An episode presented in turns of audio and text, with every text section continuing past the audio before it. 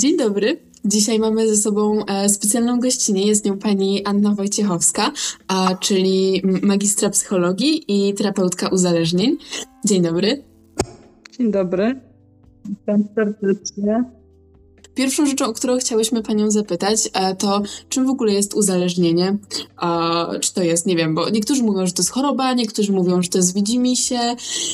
Co to tak naprawdę jest? No, taki, taki był pogląd przez lata, że to jest, widzi mi się, prawda, albo choroba na własne życzenie. No w pewnym sensie jest to choroba na własne życzenie, bo musimy zacząć coś używać, prawda, żeby się do tego przyzwyczaić i żeby używać regularnie i żeby doszło do uzależnienia. Ale oczywiście jest to choroba, ona ma swoją klasyfikację w ICD-10, jako, w, ICD, w ICD jako F10 i jako w DSM-3 czy 4 czy 5 teraz. Jest uznana za chorobę, natomiast nie jest to choroba psychiczna, to trzeba podkreślić. Jest to zaburzenie psychiczne, które wpływa na ciało, psychikę, no i duszę, jak to się kurnolotnie mówi, ale ta, ten sfera ducha jest najbardziej właśnie uszkodzona, jeżeli chodzi o, o uzależnienie, bo tu tracimy powoli wszystkie swoje wartości w miarę używania substancji, albo też w miarę używania jakichś czy, przymusowych czynności, bo uzależnienie to nie tylko musi być chemiczne, prawda? Może być różne uzależnienie niechemiczne, jak mam do czynienia z seksem, czy, czy z, właśnie z pornografią, yy, czy z hazardem, czy tak jak teraz byśmy powiedzieli w dobie uzależnień chemicznych króluje telefon, prawda, internet, czy Facebook. Fair. O, nie patrzyłam na to z takiej szerokiej perspektywy, ale tylko mam takie pytanie. A to czym się w takim mhm. razie różni zaburzenie od uzależnienia? Że uzależnienie, y, zaburze, uzale, każde uzależnienie nie jest jakby zaburzenie, bo to zaburza sferę emocjonalną, Aha, sferę fizyczną i tak dalej. Natomiast nie jest to choroba psychiczna, jakby nie mylić z tym, mhm. że choroba psychiczna jest czymś, prawda, czymś cięższym. Oczywiście to też jest ciężka choroba, bo uzależnienie jest chorobą nieuleczalną tak naprawdę, tylko zaleczalną. Możemy ją zaleczyć, natomiast do dzisiaj jeszcze nie znaleziono jakiegoś idealnego środka, który by spowodował, że my przestaniemy być uzależnieni. Uzależnieni jesteśmy do końca życia. Natomiast można tą chorobę łatwo zatrzymać, łatwo. Niełatwo, bo proces wychodzenia z uzależnienia jest trudny, ale osiągalny i można tą chorobę zatrzymać i później dzięki właśnie pracy nad sobą uzyskiwać efekty nawet lepsze niż przed uzależnieniem. Mhm. To jest e, coś bardzo jakby przydatnego i nam w podcaście i tak dalej. Wydaje mi się, że akurat e, nasi słuchacze chętnie się dowiedzą o takiej perspektywie, powiedzmy, bo na razie mówimy trochę suche fakty, a nie mówimy, e, tak. jak to jest z tym uzależnieniem właściwie tak konkretnie. A, natomiast my mhm. u siebie poruszamy e, kwestię uzależnienia fizycznego i psychicznego i chciałobyśmy się zapytać, co mhm. właściwie jest takiego. Mhm. Oczywiście uzależnienie, tak jak powiedziałam, dotyka tych sfer właśnie i fizycznej, i psychicznej, prawda? Szczególnie jeżeli chodzi o używki. Jeżeli mamy do czynienia z substancjami, od których się uzależniamy, czyli musi nastąpić przymus, prawda, używania danej substancji, czyli coś, co nam powoduje, że my musimy po coś wziąć, czy po coś sięgnąć, i żeby uzyskać ulgę, prawda? Na przykład głodem alkoholowym, y, głodzie alkoholowym mówimy wtedy, kiedy mamy y, przymus wzięcia jakiejś substancji połączony z pragnieniem doznania natychmiastowej ulgi. Towarzyszy temu uczucie przyjemności. I kiedy odstawimy taką substancję, dochodzi na poziomie ciała do po prostu wystąpienia różnorodnych objawów fizycznych, typu drżenie mięśni, potliwość ciała, bicia serca, czyli tak zwana takykardia, mogą być drgawki, nudności, wymioty, biegunki, torsje i prawda?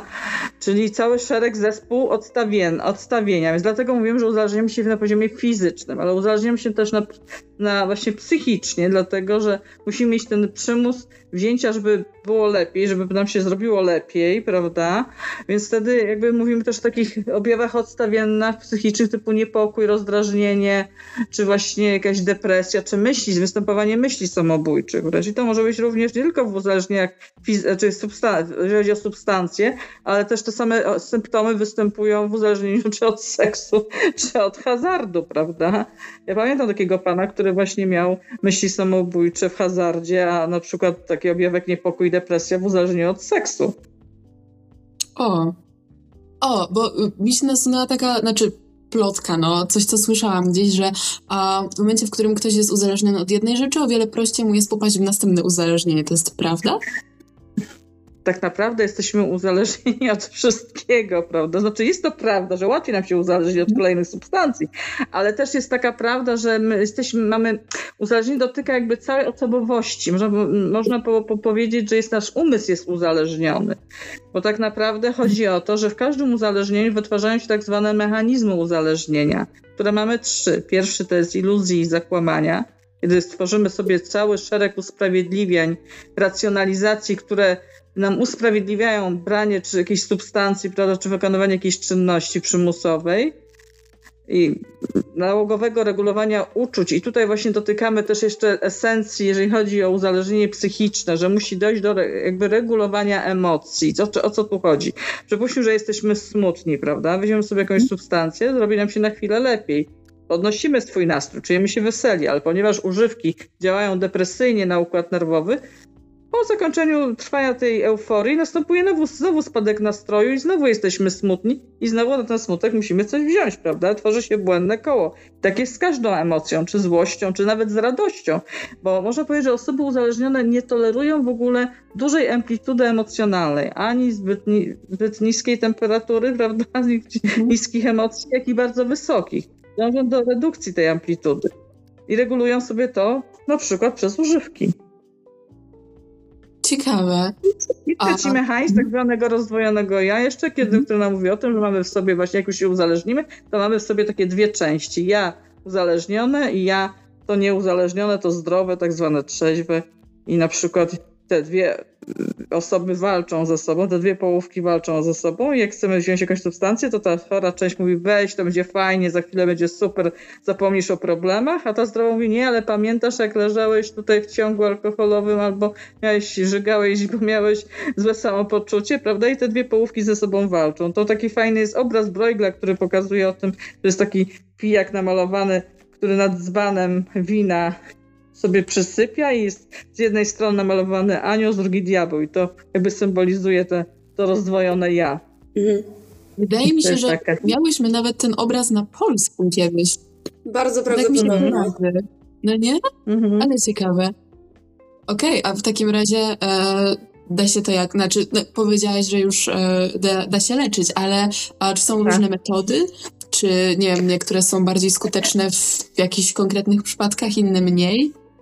Wiesz co, no, drogi są pewnie różne. No, są specjaliści, którzy leczą, no ja znam hipnoterapeutów, którzy zajmują się leczą hipnozą i tak dalej. Natomiast ja wierzę w taką tradycyjną terapię behawioralną, poznawczą, bo ja też w życiu tego doświadczyłam, w związku z tym na mnie to podziałało, która polega na takim prostej psychoedukacji, o nauczeniu się o tym, no, co to jest uzależnienie, jak z tego wyjść, jakie są, jak sobie radzić, żeby nie brać, prawda, substancji, jak sobie radzić z głodem alkoholowym, czy nikotynowym, czy narkotycznym, czy hazardowym, to obojętna jaka nazwa, prawda?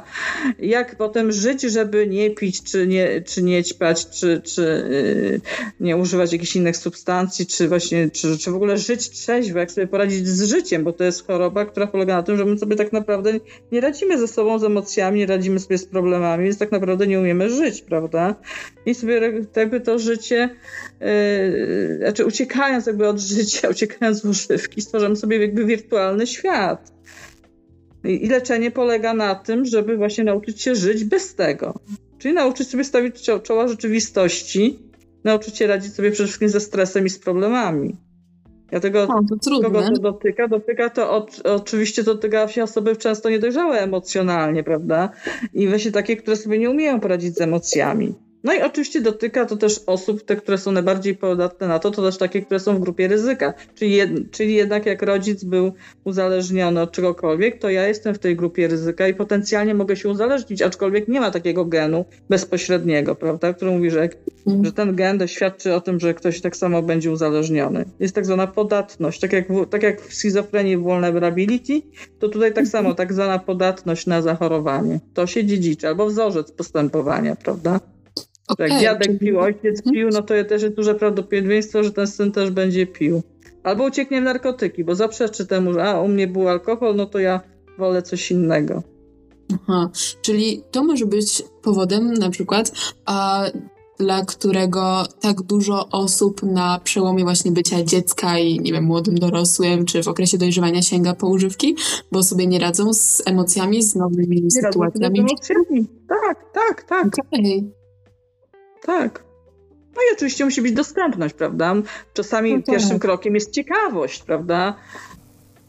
Mm, tak. No, no że koledzy spróbowali i jak koledzy nie próbuję, to będę Tak, ja też spróbuję, no. oczywiście. A potem odkrywam, że to jest coś fajnego, prawda? I na początku jest coś fajnego, ale póki nie zaczną się kons- przeważać konsekwencje, wtedy przeważają już objawy abstynencyjne. I wtedy uczucie przykrości jest dominującym uczuciem, a nie przyjemności. Tylko mm. wtedy już jesteśmy na tyle przyzwyczajeni, że już musimy po to sięgać. No jasne.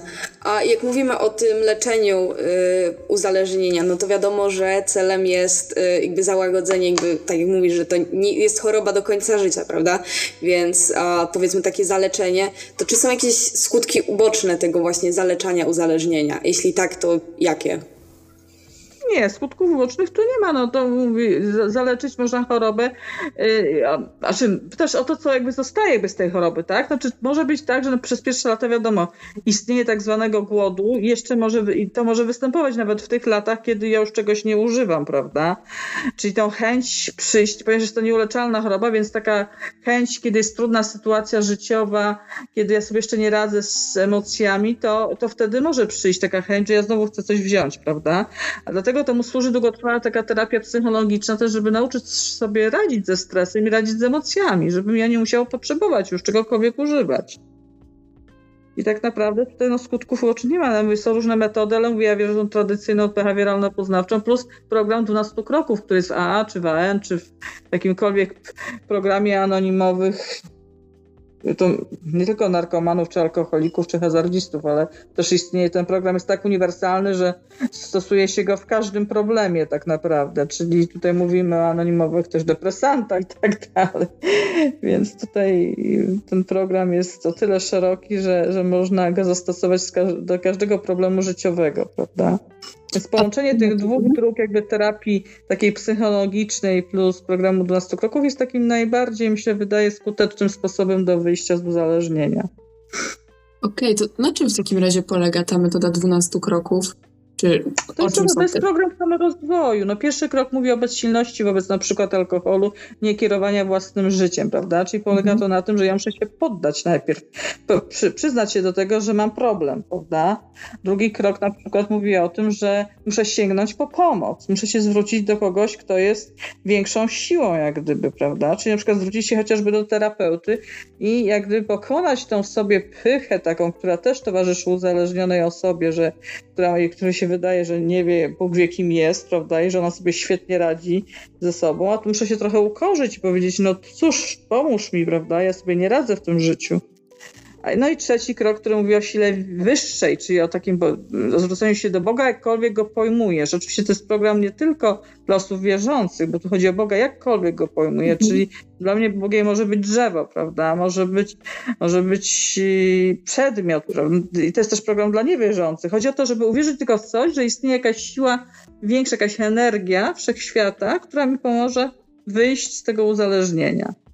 Potem się robi rozrachunek moralny, jest w dziewiątym roku się robi zadośćuczynienie, czyli jak na przykład się krzywdzi osobę przez swoje uzależnienie, to potem robię takie listę osób, które skrzywdziłem, zadośćuczyniam nim. No, w dwunastym kroku mamy już, mówimy o tym, że pomagamy innym osobom, które jeszcze cierpią czyli jeszcze są dalej uzależnione, wtedy ja mogę im już zacząć pomagać jako ta osoba, która na tyle wyzdrowiała, czy, za, czy jest na drodze zdrowienia, bo ta droga jest niekończąca się, prawda, prowadzi do doskonałości. Jestem na tej drodze i mogę pomagać już innym osobom, które wciąż, wciąż cierpią.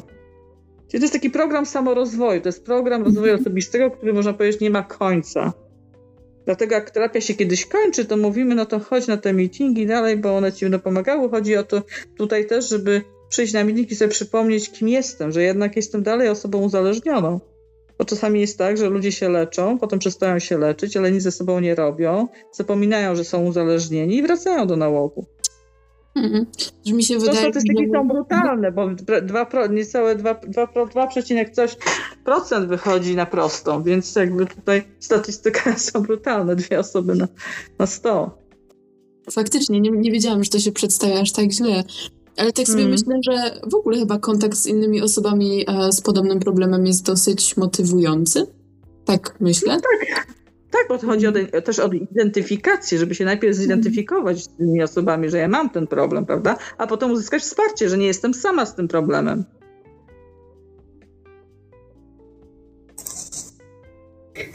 Okej, okay, e, troszeczkę e, coś, coś e, internet zaszwankował. Nieważne. Kontynuując, właśnie mówimy o tych tej terapii 12 kroków, mówimy tutaj o terapii behawioralnej i tak dalej, a czy ma jakieś znaczenie od jakiej substancji jesteśmy uzależnieni, czy od czego jesteśmy uzależnieni właśnie w wybieraniu tej terapii, czy to zawsze jest powiedzmy ta sama?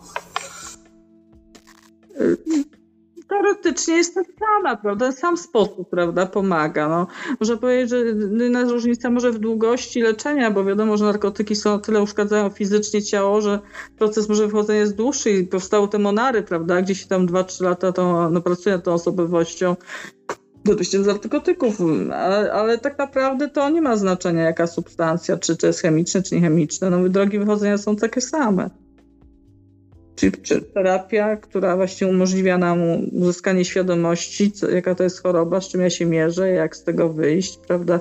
Jak sobie radzić z głodem, jak sobie radzić z problemami, jak sobie radzić z emocjami i oczywiście program 12 kroków, który jak mówiłam jest uniwersalny. Czyli to, jaka to jest substancja, nawet jeżeli chodzi o narkotyki, to y, ma jakieś, nie wiem, przełożenie na na przykład rokowania, bo y, z tego, co czytałam, bo zrobiłyśmy taki wstępny research, mm-hmm. to y, o dziwo z marihuany najtrudniej, w sensie naj, najtrudniej jest e, dojść, czy stwierdzić w ogóle, że się ma problem i wyjść z uzależnienia właśnie z marihuany, bo no, bo to powoduje obumarcie tych wszystkich komórek, które odpowiadają za motywację, a że jakby nie od wszystkich substancji jest tak samo łatwo, znaczy łatwo, trudno a, trudno się... Tak się nie specjalizuje tak mocno w narkotyka, natomiast ja myślę, że to aż nie masz takiego znaczenia, jaka jednak substancja, bo komórki giną jakby przy każdej używce, prawda? Ileś tam tysięcy komórek dziennie ginie. Natomiast no ja mam ostatnio dużo dość tutaj w gabinecie w Oslo osób właśnie z uzależnieniem od marihuany. Ja myślę, że tutaj ta trudność polega na utrzymaniu jakiejś trwałej abstynencji gdzieś tam na... też gdzieś czytałam, że to się dąży do tego, żeby jakby ograniczyć spożywanie, aczkolwiek mi się zda zdarzyło też pracować na taką trwałą abstynencją, żeby ktoś całkowicie wyszedł z palenia, prawda? Żeby jednak yy, utrzymał tą abstynencję taką jakby stuprocentową, żeby to nie było to, że sobie tam zapalę trochę mniej, prawda? Ale to mi się wydaje, że to zależy od motywacji tak naprawdę. Nawet nie od, od, od, właśnie rodzaju substancji, co od motywacji. Bo jeżeli ja rzeczywiście mam motywację, żeby z tego wyjść, no to ja wtedy rzeczywiście wyjdę. A jeżeli moja motywacja jest taka częściowa, prawda, albo że robię to dla kogoś, czyli to nie jest motywacja wewnętrzna, tylko zewnętrzna, no to jak, jakby tutaj bardziej polegnę. Mhm. A jak już mówimy o tej motywacji i właśnie tym, że dla kogoś można wychodzić z uzależnienia, to yy, wiadomo, że uzależnienie wpływa też na, na osoby nas otaczające, powiedzmy. Yy, tak. To jest bardzo widoczne, czy można temu jakoś przeciwdziałać? Jak jest się osobą właśnie, powiedzmy, poboczną, nie osobą uzależnioną, to w jaki sposób wspierać tę osobę? Która jest w tym uzależnieniu. No, tak, tak, jak mówisz, bardzo dużo osób się tak to współuzależnia, czyli dostosowuje się swoje życie do osoby uzależnionej i często chcąc mu pomóc, no, ro, wykonuje taki szereg działań, które są właśnie szkodliwe, bo zaczyna je kontrolować, brać za nie odpowiedzialność i to na przykład i to dotyka nie tylko współmałżonków czy partnerów, prawda, że na przykład, przypuśćmy, że to jest alkoholik, no to on wy, wytrze żygowiny, prawda, on ugotuje rosół na kaca, on zadzwoni do szefa i powie, że, że mąż czy partner ma grypę, czy usprawiedliwi go, to dotyczy to tak samo dzieci, więc ta choroba oczywiście dotyka całej rodziny, bo tutaj wszyscy są jakby chorzy, prawda? Oczywiście współzależnienie znowu też nie jest chorobą, tylko jest takim sposobem dostosowania się do osoby uzależnionej, które też polega na tym, że ta osoba zaczyna uciekać od siebie, zajmując się problemami partnera i biorąc za niego odpowiedzialność i żyje jego życiem, prawda? Co powoduje tym, że przestaje żyć swoim życiem. E, I, i to niestety to już potem ma taki efekt, że, że, że trzeba leczyć zarówno jedną, jak i drugą osobę. To samo dotyka dzieci, to, że w takiej rodzinie mają taki przekaz nie mów, nie czuj i jak gdyby nie, nie jakby nie, y, nie jakby nie, nie, nie, nie, nie czuj, nie bój. A, nie pamiętam, bo. Ale w każdym razie trzy razy nie, prawda? Chodzi o to, że generalnie zaprzecza się uczuciom i zaprzecza się emocjom i czy nie, jak gdyby nie są w stanie przeżywać to, co tak naprawdę czują, bo muszą te emocje często schować, jeżeli na przykład są awantury w takiej rodzinie. Mm. Super. To wymaga potem Szczególnie to, to często wymaga terapii w wieku dorosłym, prawda? Bo takie dzieci, one się dostosowują tak samo, znowu pełnią różne role. Jedna z rola to jest właśnie rola bohatera. To jest właśnie ta osoba, która gotuje rosół, zrobi zakupy, właśnie dobrze się uczy, nie sprawia kłopotów wychowawczych, ale jest, jest taki starym maleńkim, prawda? Dzisiaj byśmy powiedzieli o parentyfikacji, czyli zjawisko odwrócenia ról, prawda? Że ten dziecko staje się dorosłym, staje się rodzicem własnego rodzica. Potem jest druga rola kozioł ofiarny, czyli osoba, która jest antybohaterem. Ona z kolei zwraca na siebie uwagę takim negatywnym zachowaniem, prawda? Czyli po prostu zagaruje, nie bierze używki, ile się uczy. W środku jest zagniewane, zła, ale na zewnątrz właśnie takie zachowuje, takie nawet zachowania agresywne prezentuje, które służą temu, żeby znowu odwrócić uwagę od tego problemu, który jest w rodzinie, prawda? Trzecia rola to jest dziecko zagubione, dziecko niewidzialne, dziecko we mgle, które dawniej byśmy powiedzieli, że ucieka w świat książek, też nie sprawia kłopotów wychowawczych. Dzisiaj byśmy powiedzieli, że siedzi w świecie komputera, prawda, ucieka w świat komputera. I też przestraszone w środku, na zewnątrz prezentuje właśnie taką, takie, taką rolę grzecznego dziecka, prawda? ta rola jest o tyle niebezpieczna, że w życiu dorosłym ten, ten świat fantazji jest tak rozbudowany w wieku dziecięcym, że w świecie dorosłym może się rozrosnąć do świata urojeń i te osoby z tą rolą, no często, znaczy często, no nie wiem jak to procentowo wygląda, natomiast część z nich może zachorować psychicznie właśnie w wieku dorosłym. No i ostatnia rola, często dziecko najmłodsze ją podejmuje, to jest rola błazna czy maskotki, to jest dziecko, którego rolą jest i celem jest właśnie rozładować atmosferę w rodzinie przez dowcipkowanie, zabawy, opowiadanie kawałów, czyli to jest taka osoba rezolutna, która właśnie w środku jest smutna, ale na zewnątrz pokazuje taką dobrą minę do złej gry. I te role są przystosowawcze, one są ważne w dzieciństwie i pomagają przetrwać takie ciężkie, trudne dzieciństwo, natomiast one są dysfunkcjonalne już w wieku dorosłym, bo wchodząc w taką rolę w życiu dorosłym, no to taka maskotka na przykład to jest postrzegana jako osoba niepoważna, na przykład w pracy. Ona będzie tylko dowcipkowała, prawda? I się będzie pełniła taką funkcję błazna. Więc te, te, czy taka rola bohatera, to też pamiętam. Miałam takiego kolegę, który właśnie pełnił kierownicze stanowisko i on tak chorował, że znaczy on najpierw brał odpowiedzialność za wszystkich tak mocno, że nie był w stanie dzielić się obowiązkami z kolegami. Potem tak się, to, to, to, ta praca go tak przeciążyła, że zaczął chorować somatycznie i dostał tam wrzedzieniecego zapalenia jelita grubego. I potem e, musiał trafić na terapię i dopiero gdzieś tam po terapii, jak zmienił pracę, to może powiedzieć, wszystko się wyciszyło, prawda? Ale ta, i ta rola bohatera też tak była bardzo widoczna w pracy i też już traciła jakby swoją funkcję. Więc wtedy te osoby w życiu dorosłym, które też często trafiają do lekarzy z podejrzeniem zespołu lękowo-depresyjnego i taki lekarz, który nie zna się na uzależnieniach, nie, nie bada przyszłości, prawda, no to przepisze leki antydepresyjne, ale przy dłuższej rozmowie z psychologiem to się okazuje, że właśnie problem leży tym, że takie miał, ani inne dzieciństwo, czyli ma ten syndrom tak zwanego dorosłego dziecka alkoholika na przykład. Czy DDD, pochodzącego z rodziny dysfunkcyjnej. Mhm. Strasznie ciężki temat. A, nie no, mm. dobrze, kolega ten z tej pracy miał możliwość w ogóle udania się na terapię. Mam wrażenie, że sporo osób, szczególnie młodych, a nie ma takiej możliwości nadal, a bo nie wiem, kolejki są po 3 lata, dwa, ale um, jakby zahacza, zahaczając już o temat nie jakby nie bycia uzależnioną osobą, tylko bycia w otoczeniu, to jak można takiej osobie pomóc, jak na przykład, nie wiem, czysto hipotetycznie, moja przyjaciółka, e, jakby zauważyłabym, że bardzo lubi nadużywać jakiejś substancji.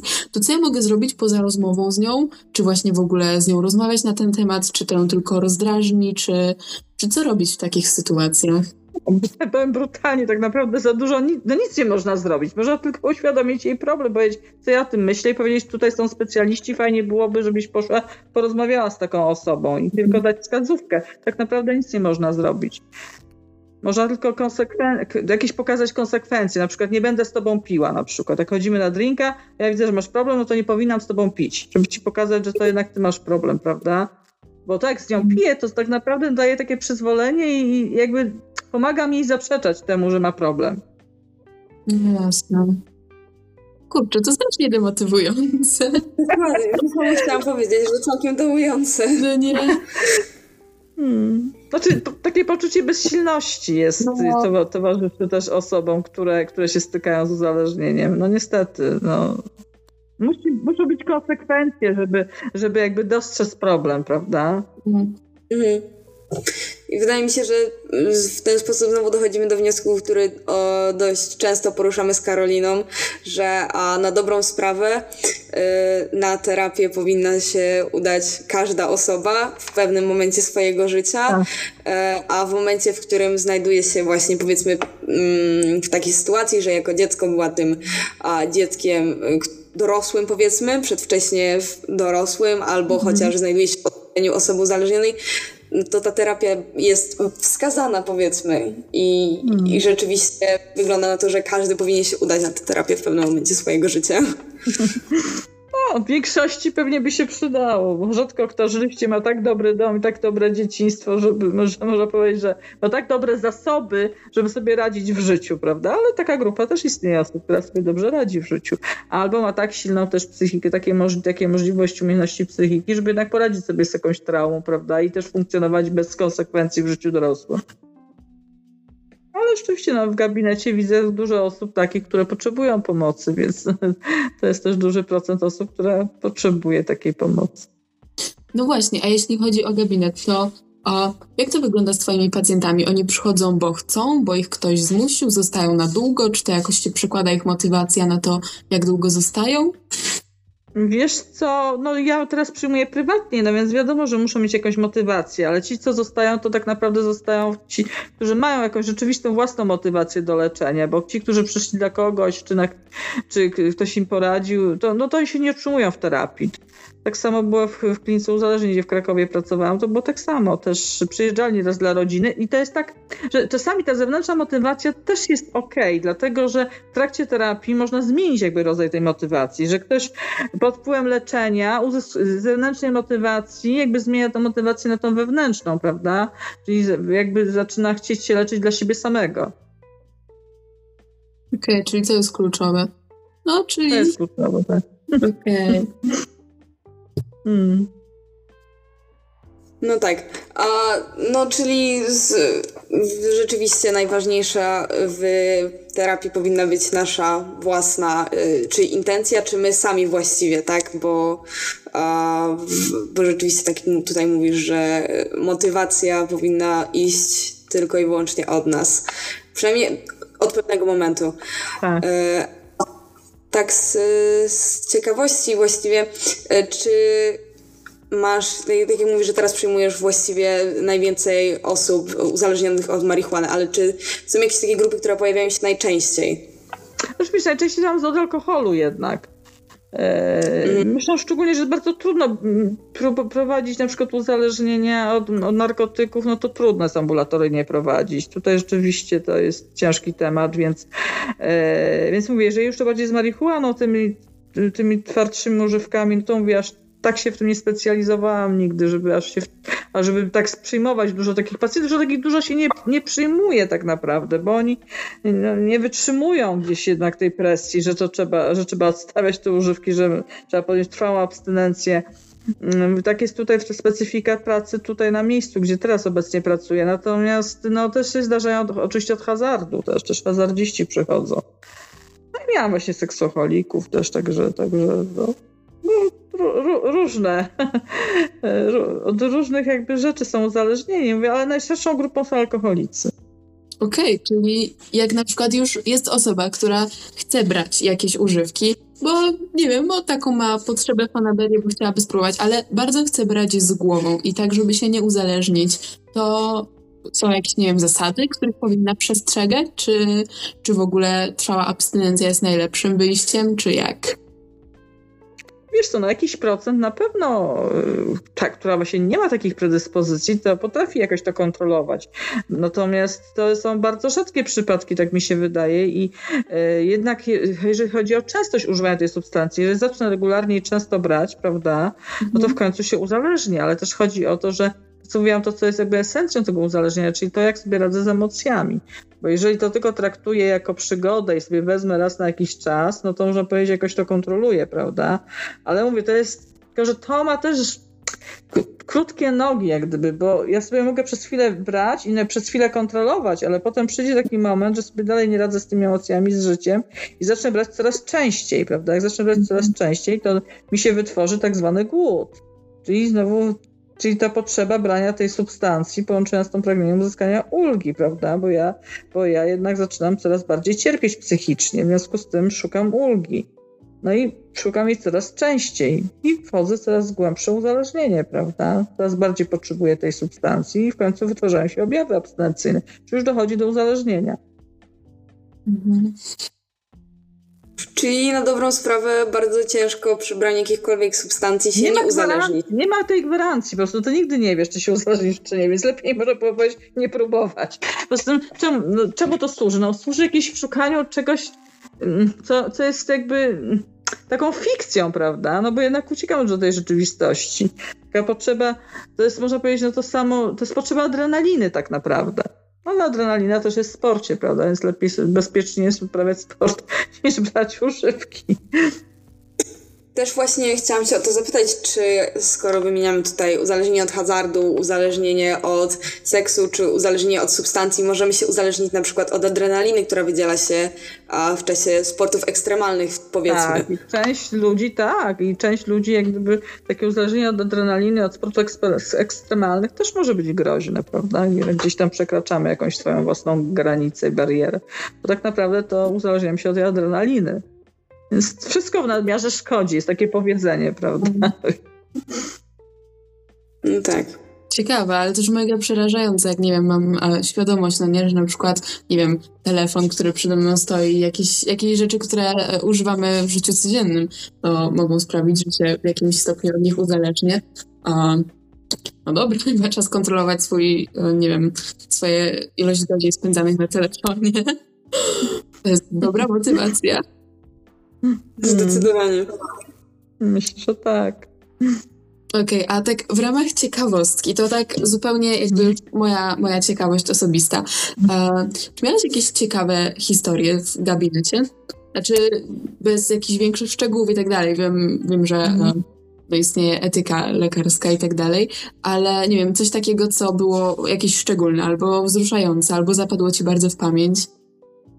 Znaczy mi zapadł pamięć taki alkoholik, który miał właśnie straszną, moim zdaniem, dużą motywację do leczenia, ponieważ to był pan, który mieszkał trzy godziny od Oslo, czyli to jest dość dużo, prawda? Musiał płacić za dojazd do mnie jeszcze dodatkowo za autobus, prawda? Przyjeżdżał przez pierwsze pół roku dwa razy w tygodniu, bo to są takie zalecenia, żeby przyjeżdżać dwa razy w tygodniu, jeżeli chodzi o odstawienie substancji, żeby wytrzymywać między sesjami, nie pić.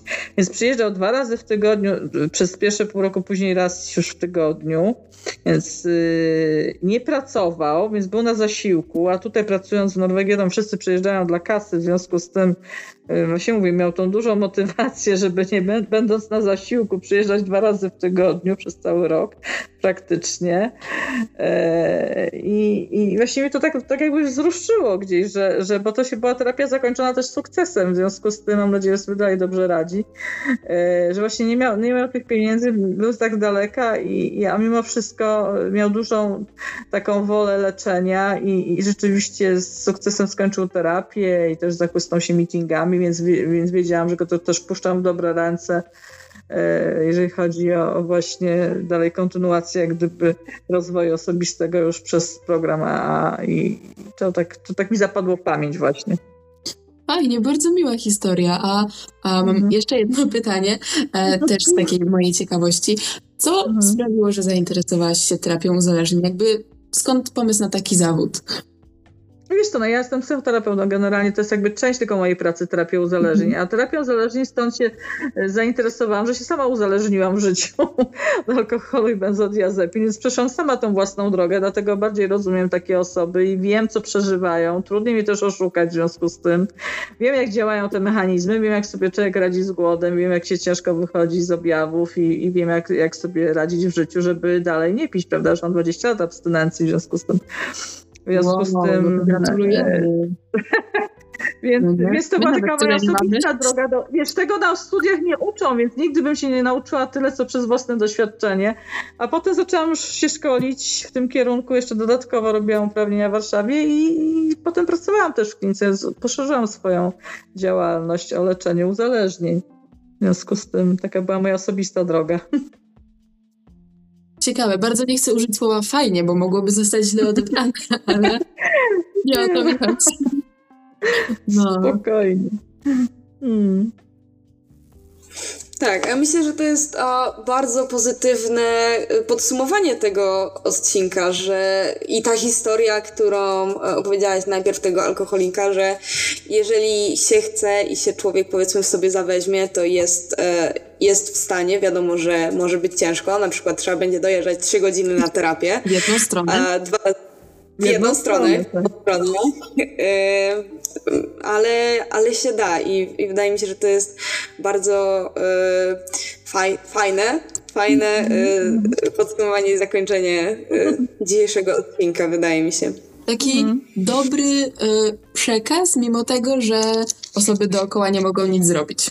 Bo to mnie osobiście naj, najbardziej um, jakoś tak, nie wiem, poruszyło Chyba. Mogą się odsunąć, no mogą jakby, no to tutaj mówię, to nie jest tak, że nic nie mogą zrobić, bo oczywiście mogą pójść do specjalisty, prawda, i zapytać się, jak postępować z taką osobą, żeby właśnie nie wspomagać go w piciu czy coś, mhm. tylko, tylko właśnie jak, jak sobie poradzić z tym, żeby mu pomóc. Ale mówię, no brutalne jest to, że tak naprawdę nie mają wpływu, bo nie mogą go zmienić. O, no, to, mogą tylko jakieś, mogą być jakieś konsekwencje, więc tak zwana twarda miłość tu pomaga, a nie ta miękka, czyli nie to głaskanie po głowie, tylko, tylko właśnie jakieś konsekwencje, czy ja się odsunę na przykład, nie wiem, wyprowadzę się z domu i, i, i, i będę z tobą w separacji, dopóki nie zaczniesz się leczyć, prawda? Mhm. Jakaś konsekwencja tylko tutaj pomaga. No ale to też musi być strasznie ciężkie patrzeć na osobę, którą się tak, kocha i tak, mieć tak. poczucie, że można zrobić tylko to. No, tak. ale... Y no, ale tak, tak jak Litka mówiła, ta historia była, była bardzo urzekająca. I co? Czy mamy jeszcze jakieś pytania? Mm, nie wiem. Wydaje mi się, że wykorzystałyśmy nasz limit pytań na, pytań na dzisiaj. Chyba tak, bo z tej puli nam nic już nie zostało. A jest coś, co chciałabyś oddać od siebie? Nie wiem, coś, czego zabrakło, albo cokolwiek. Wiesz, to jest długi temat, prawda? No mówię, no to co jest znaczące, może to, co... Te może powiem coś, co też jest optymistyczne. To znaczy, to jest mhm. takie, że ta choroba jakby ma takie trzy destrukcyjne końce, bo to jest choroba śmiertelna. Można stracić w niej rozum, prawda? Czyli zachować psychicznie, albo mieć uszkodzenie mózgu, albo można zdefraudować pieniądze, prawda? I pójść do więzienia, czy spodać wypadek, ale ma jedno optymistyczne rozwiązanie, które nie mają inne choroby. Czyli jak się zatrzyma tą chorobę, właśnie utrzymuje abstynencję, to można się rozwinąć i mieć w życiu więcej niż przeciętni ludzie, ponieważ ta choroba zmusza do rozwoju. W związku z tym musimy yy, i uzyskujemy jeszcze więcej w życiu niż inni przeciętni ludzie. Faktycznie bardzo mm. optymistyczne. No. Rzeczywiście.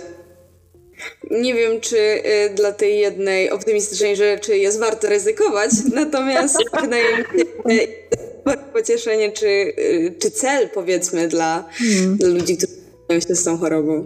Mm, no wiadomo. To jest, to jest ten taki cukierek pocieszenia, mam wrażenie, po bolesnej wizycie u, u nie wiem, u lekarza. No.